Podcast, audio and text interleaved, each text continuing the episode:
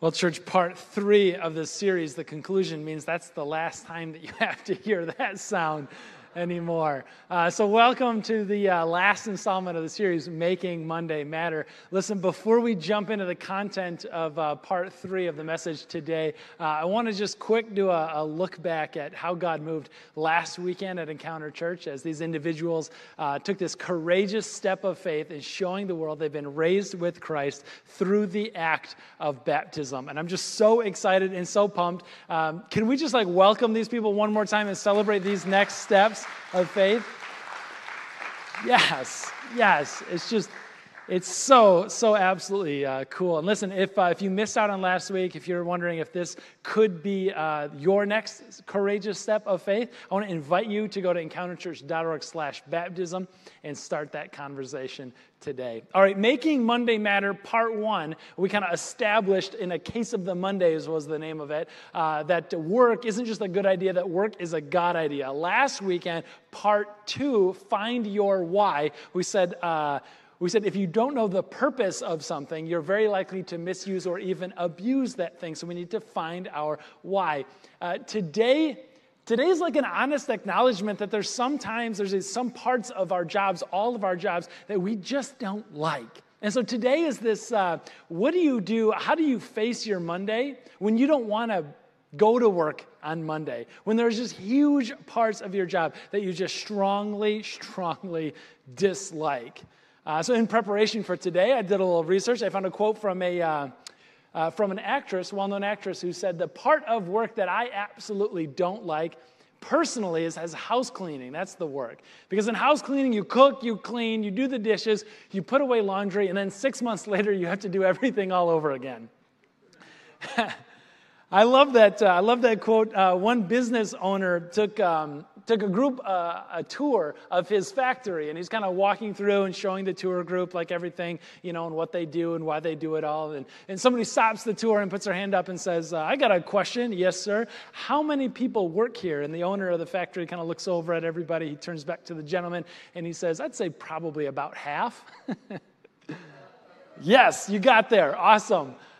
This is like uh, nature of work is an honest acknowledgement of sometimes we can dress it up as much as we want, that there's a lot of parts of work that we just don't like, we just don't want to go to. In fact, it's fueling what a lot of people, researchers, are now calling the great resignation. Otherwise, it's, it's called the, the big quit, where people are, are leaving, uh, statistically, in, in higher numbers, leaving their jobs than any time before in our nation's history. Oftentimes, they're leaving without like the next thing lined up. That's how much they, they want to be out of it.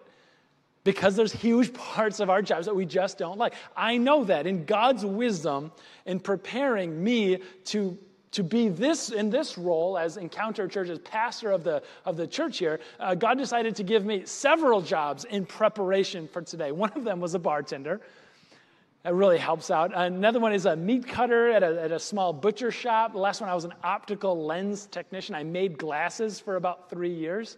I don't know if there's like a joke in there about like 2020 vision or the year, didn't see it coming. I don't, I don't know. But in God's wisdom, these are the weird jobs. And at every one of the weird jobs, there was parts of it that I just couldn't stand. Like take the, the meat cutter uh, thing. Everybody else loves fall. Fall is the time of year, the vibrancy of the colors on the trees and the, the crisp autumn air. I'm like conditioned now to, to be afraid of fall because fall, fall means deer season. Fall means deer processing if you work uh, uh, for a butcher shop. And so fall means like every day, no stop, uh, just keep coming in November. The animals just start piling up, and, and you can't win with the weather, church. Either it's freezing cold and you're out there and, and you can't feel your fingertips, which is a problem because you're supposed to do fine detail work with a very sharp object in your hand, or it's not cold and it's steamy warm and you're in a warehouse and you're incentivized to, to move these things along very, very quickly. At every job, there's like part of it that we really, really just don't like. So, what do you do when you, when you don't like your job? I'm thinking, especially uh, for those of you who have or currently work at retail, like you guys, you guys are real frontline heroes because you have to put up with all of our frustrations and like the boiling point of the anxieties that we have in other parts of life and then just like taking it out on, on you all. I'm at the grocery store and I see in the checkout aisle, there's like a steak that's just placed on top of the, the candy rack. And I'm like, who, who gets to the end of grocery shopping and A, thinks, I don't want to eat this steak tonight? That's weird. And B, you like putting it on top of the candy rack and checking out, like somebody else will deal with it. That's fine. Like, come on, people. Uh, other times, um, uh, retail people, I saw a picture of a, uh, of a, a server who, uh, who posted it online. And under the tip amount, it just says, here's a tip, smile more. And I'm thinking, somebody's to get hurt around here as he's boiling, but these frustrations like, like boil over. So we're, we're talking about the parts of your job that you just can't stand. Might we need some kind of biblical wisdom as we head into our work tomorrow? On a more serious note, Katherine Alsdorf was a uh, tech company founder and CEO in the mid to late 90s. And she uh, founded a company that uh, was developing a quality product and delivering it on time. And people loved their job, they loved going into it, partly because it was in the dot com boom in the 90s. And there's some valuations that are kind of coming along the line of their company, all of which they have stock options into. And the numbers that they're throwing around of this company were 200 to 350 million dollars. She's like walking through the office. Engineers, executives are being treated like deity walking around on earth. It was a good time to work. And the dot com boom in the 90s, some of you might remember, turned into the dot com bust in 2000. And it's like overnight, this windfall just disappeared, gone. She had the unenviable task of trying to raise money during the dot com bust. There was no round two funding. There was nobody to bail her business, even though it co- delivered, again, a quality product on time, which was rare. It was gone. Everything they knew was gone. She's a person of faith. She's a Christian. And, and she would talk to other CEOs. How do you incorporate faith at work? And I'd say, sometimes I would put a Bible on a desk and people would ask me about it. Other times I, I pray for a good business climate, for profits that I could gather and then distribute and then give away to organizations and, and charities that could, that could do val- valuable things with them. But what do, you, what do you do when there is no longer a desk to put a Bible on? What do you do when there's no profits to distribute to organizations and charities doing God's work? What do you do when you don't want to go to Monday? When there's a toxic work environment? When there's just huge components of the job that you just don't want any part of? In our time together, we're going to explore some of the wisdom that God has for us heading into the Mondays. But I just, I want us to be clear about this.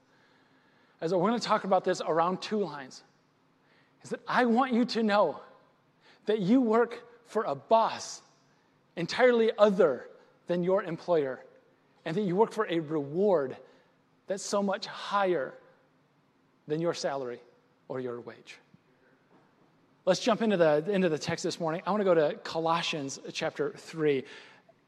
And we're going to a place where if you've ever loathed what Monday has for you, Colossians 3 is for you. Verse 23, you can follow along on the screen or in your Bibles. It says that whatever you do, Paul writes, work at it with all your heart, as working for the Lord, not human masters, since you know that you will receive an inheritance from the Lord as a reward. It is the Lord Christ you are serving. Okay, back it up. What did we, what do we read here in, in Colossians? Uh, Colossians is a letter that Paul wrote to the church in the city of Colossae. He didn't start that church, he's, he's writing this letter to encourage them. Why, why would it be the case that they might need some encouragement? Fun fact for uh, Colossae, for the people. Okay, maybe you don't think it's might not think it's fun. Bible nerds, we think this is fun. Uh, Revelation chapter 2 and 3, last book of the Bible, there's this outline of some churches uh, that Jesus is addressing to the angel in the church of uh, Philadelphia, uh, Thyatira, Pergamum, uh, Laodicea, which is right next to Colossae. He's writing to all these churches. This is a first century Roman mailing route hitting the major metropolitan areas in modern day Turkey. Colossae is about in the exact geographic center of this region. Colossae does not get mentioned in Revelation 2 or 3. Uh, Colossae isn't worth being put on the mailing route. As a city called Colossae, organizational leaders would call this aspirational language. Colossae at no point was ever a colossus, an influential kind of city. It's not like it used to be, and then business climates kind of changed, and now they're like trying to regain some of their earlier glory. That's not Colossae. Colossae is a city that never was. As we're talking about people, individuals, uh, people in the room today, watching online, those of you at Fulton Heights, as we're talking, as we're talking about people who are displaced, or, or those of us who feel like we've never quite lived into what God has called us to live into. Friends, there's a city to describe the state that you feel. It's Colossae. It's a city that never was. A city that asks, What are we doing still here? And we come back to that opening line and we break it down, verse 23 whatever you do. There's, a, there's a few words what, how, who. The first one, what. Whatever you do. It, it's got this tone of inclusivity, doesn't, doesn't it? Like, what do I do? I don't know. Whatever you do, anything that you do, whether it's for pay tomorrow morning, office, job site, whether it's working from home, there's no pay at all. Whether it's a, you pay to do it, like uh, you're a student and, and you're enrolled right now. Listen, whatever you do, mowing the lawn, emptying the dishwasher, whatever you, whatever you do. Okay, but I, I am in a place right now where my name badge might say, I don't want to be here. I'd rather be anywhere else. I studied and I trained for some kind of a job. I'm not in that job.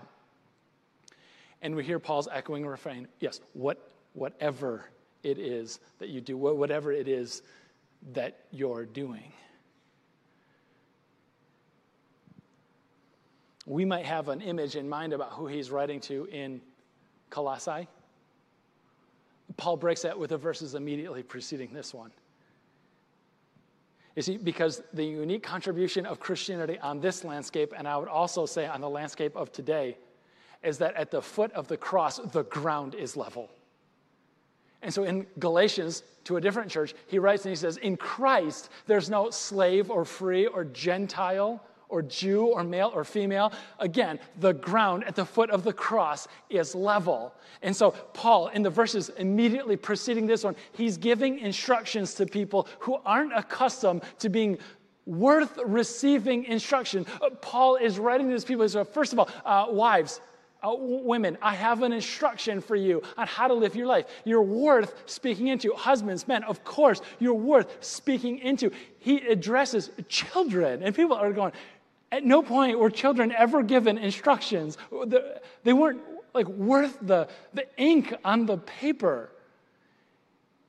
And then Paul goes, and slaves. In the verse immediately preceding this one, he says, Slaves, obey your earthly masters in everything. And do it not only when their eye is on you to curry their favor, but with sincerity of heart and reverence for the Lord, whatever you do. He stretches the inclusivity. Now, just a note on that. When we say slaves, uh, the idea that comes to mind isn't a uniquely American version of that. It's, it's 18th, 19th, 20th century kind of, of slavery. The picture that comes to mind is, is kidnapping people from their homes, forcibly uh, moving them to a new place, a new continent, and then abusing them in that place and treating them as property. It was a unique form, it was a unique institution 2,000 years ago when this was written. If you were one of the roughly 50% members of society who found themselves at one point in a state of indentured servitude or slavery, how you generally got there is probably that you accumulated a certain kind of debt that you could not pay off. And so their form of bankruptcy was to sell their selves, their, their labor, and give a blank check on what they have to offer. Now, you could be employed as just about anything. There was not a, a, strata on that side. You could be out in the field picking and planting. You could be indoors doing chores. You could be in the office setting, accountant work, uh, bookkeeping work. You could be you could be a laborer in as a medical doctor for a wealthy, prominent family. But suffice to say, if you're in this category, you did not choose to be here. You did not choose the kind of work, it was chosen for you. Whatever you do, and I just think the what is kind of important for us. Because maybe you're one of those people who studied and studied and poured in to get to a place where you thought you'd be like leading a division or leading America's next, next great corporation, and you're working the same job you had before you paid all the money for the degree. Or maybe you found that job and it was like the presence of God was on you as you swung your hammer or as you sold your items, like whatever it is. And then 2020, 2021 kept happening. And it's like the nature of the work shifted. The people shifted. The climate shifted. And you're going, this isn't what I signed up for. I might as well have a badge on my shirt that says, I don't want to be here. I don't want to do this. And Paul says, whatever. All of it. I'll show up for work, Paul. it doesn't mean I have to like it. Further on in verse 23, whatever you do, work at it with all your heart. There's a what component to this? There's a how component to this. There's an attitude component with all your heart. Uh, some of you have had. Uh, have had the uh, gift of discernment being put on you as you were able to quickly surmise in the checkout aisle whether or not the person attending to your sale was working with all their heart or not. It did not take a supernatural gifting of the Holy Spirit for you to know that their heart wasn't in it when you like walked up and like tried to like hello get their attention. It's like yeah, just just a minute. And then he said, and then she said, and then, I said, and then he said, and then she said. And you're like going, we would all like to get on with our days here. Can we, we just like make this thing happen? And you're going, I, I don't think their heart is in it. And many of you, you have also experienced the opposite of that where you'll like go out to eat for dinner and it's like to call the person waiting on your table a server is a gross misunderstanding of the calling that they have embodied. Because they're not just like serving food from the kitchen and like putting it on the table. No, no. They are creating a dining experience, like describing the, the owners and why they decided to do this restaurant at this time in this place. And then the menu items and the ingredients and the sourcing of those ingredients and like telling this story of dinner. And you're going like, I thought I was at Applebee's. Like, what happened? Who are you? And you and you know, like this person, they're working, whatever they do, and their heart is just in it. I heard from a, a, business consultant one time, and he was describing two real estate developers with almost the same job description. Similar parts of the country, similar price points of homes, similar sales volume annually.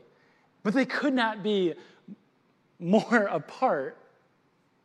Uh, these two guys, the uh, first guy, he just uh, gets a spec sheet on a patch of property and quickly a calculator simply calculates how many acres, how many houses, uh, price per house, margin of risk, buy or not buy.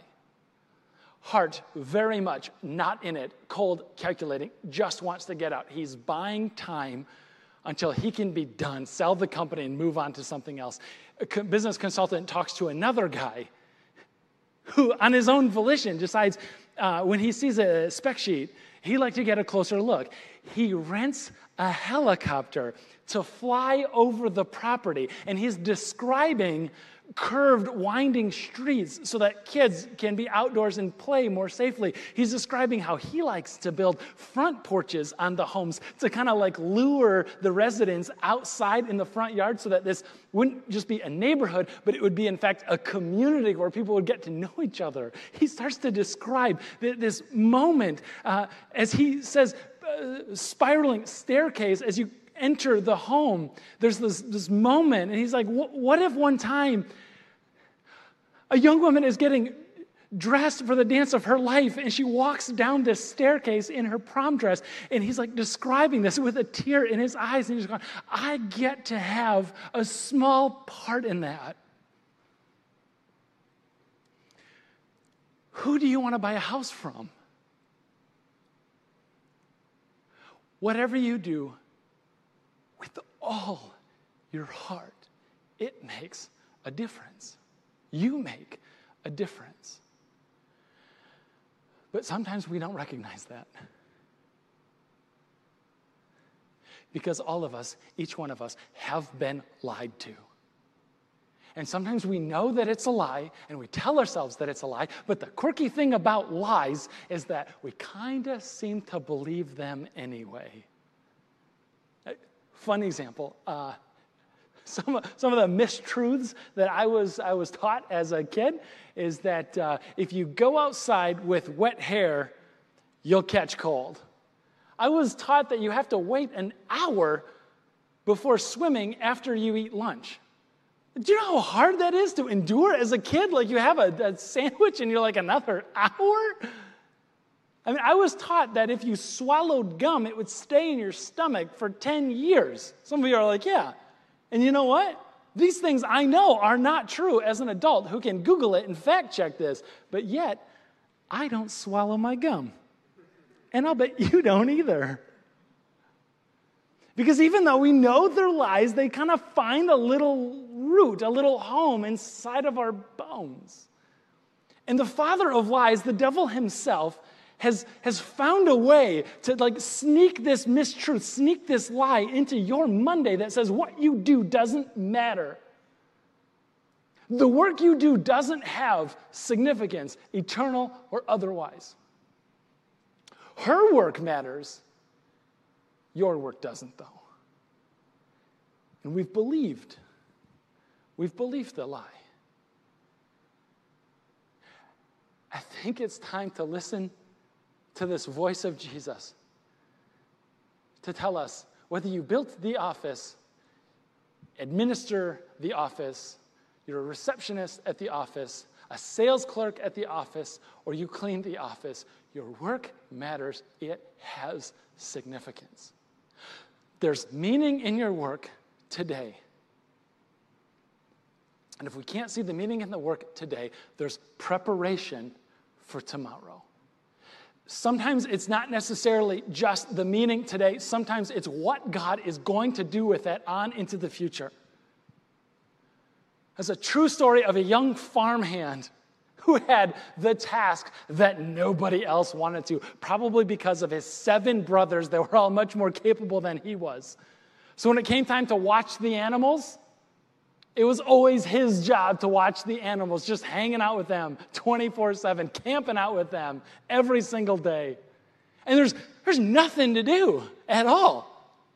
And so he's, he's fashioning a, a rope with a little patch of leather at the end. He's picking up stones and he's just slinging them against the trunk of a tree. Again, again and again. When he gets tired of that, when he gets bored of that, he sits down. He's got a guitar like instrument and he's just playing chords, practicing, rehearsing. Who are you rehearsing for? Sheep? Stars? Who's your audience, David? But if it's worth doing, it's worth doing with all your heart. And so he, he practices the chords until his fingers bleed. He slings stones at the trunk of a tree until he can hit that one knot every single time on repeat. And he's in preparation. He didn't know it then.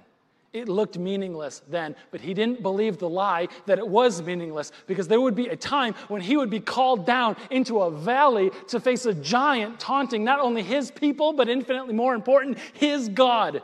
And he would walk into that valley when nobody else could defeat the giant, and he would slay him with the sling and that one smooth stone.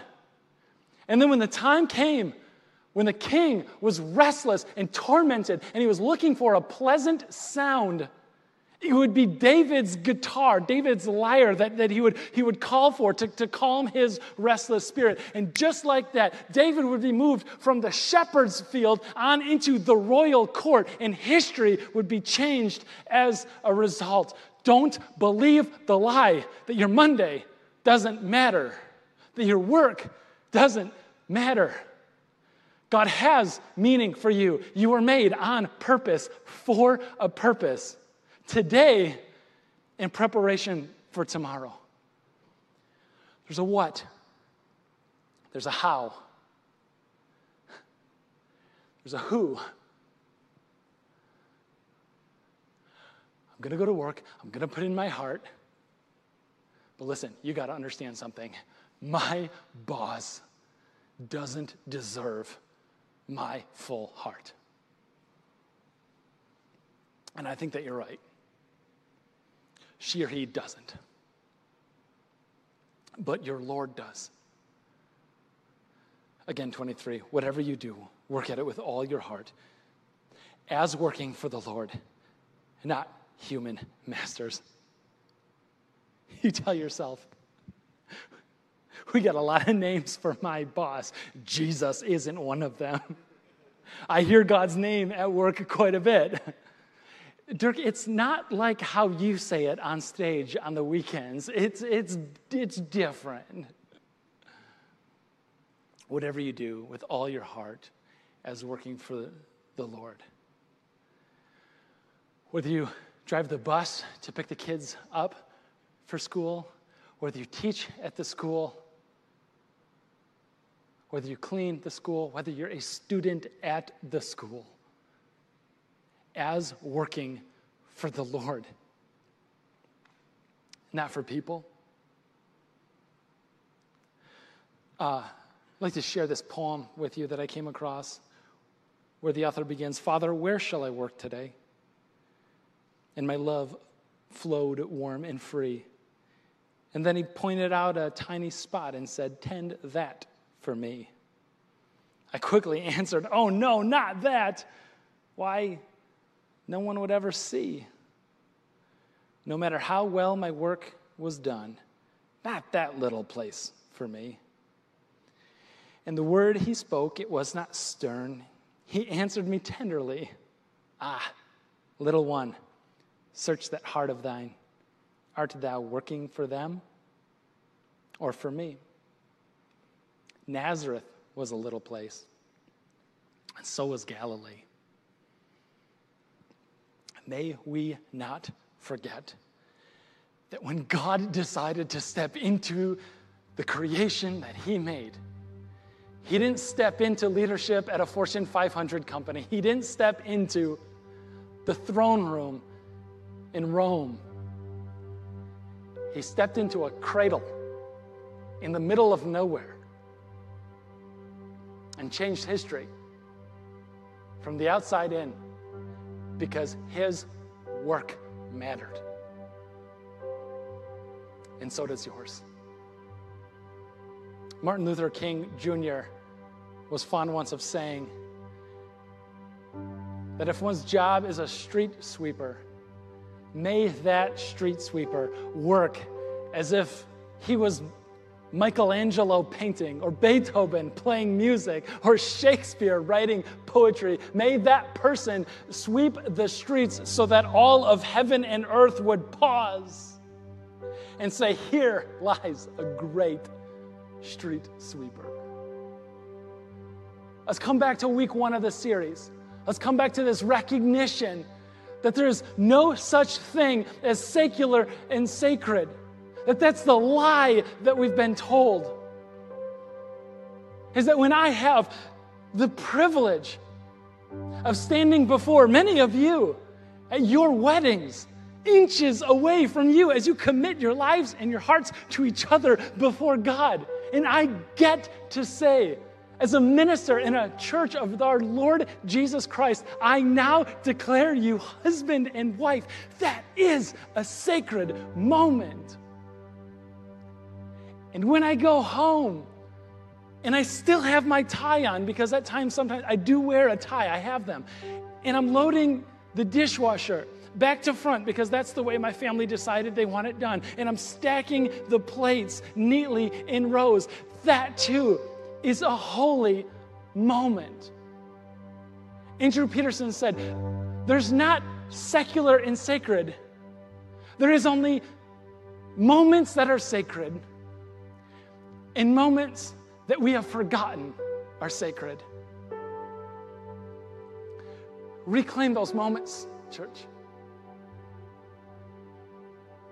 You go to work tomorrow and you might forget. You might forget that quality work with all your heart honors God.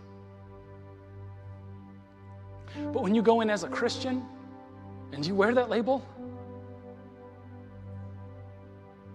the people around you recognize that sloppy work with a dismissing attitude dishonors God. You may forget that. They never will. Reclaim the sacred this week. We heard about a what, whatever you do, a how, with an attitude, and who, as working for the Lord, not just people. Which one of these are you going to bring under the lordship of Jesus this week.